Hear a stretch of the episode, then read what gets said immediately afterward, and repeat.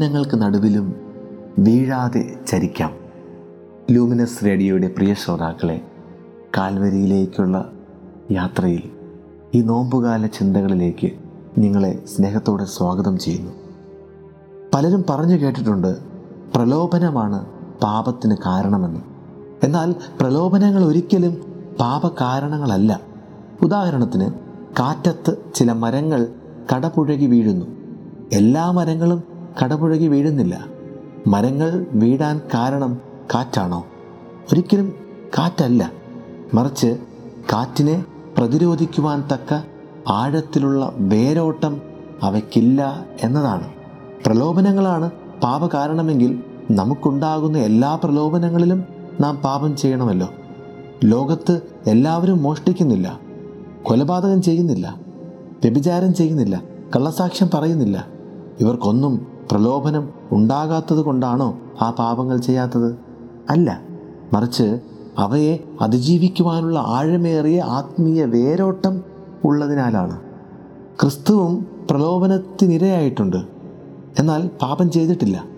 കാരണം പ്രലോഭനങ്ങളെ അതിജീവിക്കുവാനുള്ള ആഴമേറിയ ദൈവീക ബന്ധം അവനുണ്ടായിരുന്നു. യേശുക്രിസ്തു പഠിപ്പിച്ച പ്രാർത്ഥനയിൽ പ്രലോഭനങ്ങൾ വരരുത് എന്നല്ല പറഞ്ഞിരിക്കുന്നത്, പ്രലോഭനങ്ങളിൽ വീഴാതെ കാത്തുകൊള്ളണമേ എന്നാണ്. ദൈവവുമായി അടുത്തു നിൽക്കുന്ന വ്യക്തികൾക്ക് പ്രലോഭനങ്ങൾ ഉണ്ടാകും. വിശുദ്ധരുടെ ജീവിതം തന്നെ അതിനുത്തമ മാതൃകകളാണ്.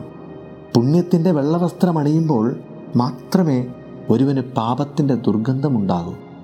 മാലിന്യത്തിൽ ജീവിക്കുന്ന പന്നികൾക്ക് മാലിന്യം എത്ര മലിനമാണെന്നുള്ള തിരിച്ചറിവ് ലഭിക്കില്ല.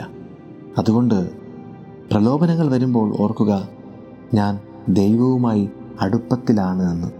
പ്രലോഭനങ്ങളിൽ വീഴാതിരിക്കാനുള്ള താല്പര്യവും പ്രയത്നവും പ്രാർത്ഥനയുമാണ് ഏറ്റവും അനിവാര്യം. വിശുദ്ധ പൗലോസ് അപ്പോസ്തലൻ കൊറിന്തോസുകാർക്ക് എഴുതിയ 1-ാം ലേഖനം 10-ാം അധ്യായം 13-ാം വാക്യത്തിൽ പറയുന്നു, മനുഷ്യ സാധാരണമല്ലാത്തതോ മനുഷ്യശക്തിക്കതീതമായതോ ആയ ഒരു പ്രലോഭനങ്ങളും ഉണ്ടാകാൻ ദൈവം അനുവദിക്കുന്നില്ല.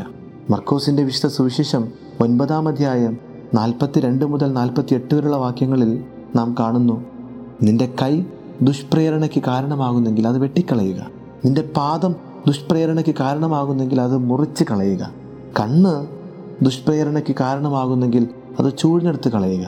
രണ്ടാമതായി, പ്രലോഭനത്തിൽ വീഴാതിരിക്കാൻ പുണ്യ വഴിയിലൂടെ നാം നടക്കണം. അതായത്, ചെളി പറ്റാതിരിക്കാൻ ചെളിയിലൂടെ നടക്കാതിരിക്കുന്നതോടൊപ്പം നല്ല നിലത്തുകൂടെ നടക്കുകയും വേണം. പാപം ചെയ്യാതിരിക്കുക മാത്രമല്ല, പാപ സാഹചര്യങ്ങളിൽ നിന്നും മാറി പുണ്യ വഴിയെ പാലായനം ചെയ്യണം. പ്രലോഭനത്തിൽ വീഴാതിരിക്കാനുള്ള മറ്റൊരു വഴി പ്രാർത്ഥന, പുണ്യവഴി എന്നിവയ്ക്കൊപ്പം നല്ല ആധ്യാത്മിക സുഹൃത്തുക്കളുണ്ടാകണം. അതായത്, വീഴുമ്പോൾ കൈതാങ്ങി ഉയർത്തുന്ന, വീഴാതിരിക്കാൻ താക്കീതുകൾ നൽകുന്ന, ഒരുമിച്ച് പ്രാർത്ഥിക്കുന്ന, പ്രശ്നങ്ങൾ പങ്കുവയ്ക്കുന്ന, മനസ്സിനെ നിയന്ത്രിക്കാൻ പ്രേരിപ്പിക്കുന്ന നല്ല സുഹൃത്തുക്കൾ. പ്രലോഭനങ്ങളുടെ നടുവിലും ദൈവപ്രഭയിലായിരിക്കാം. അപ്പോൾ നാം ആഴത്തിൽ വേരൂന്നിയ വൃക്ഷം പോലെയാകും. ആമേൻ.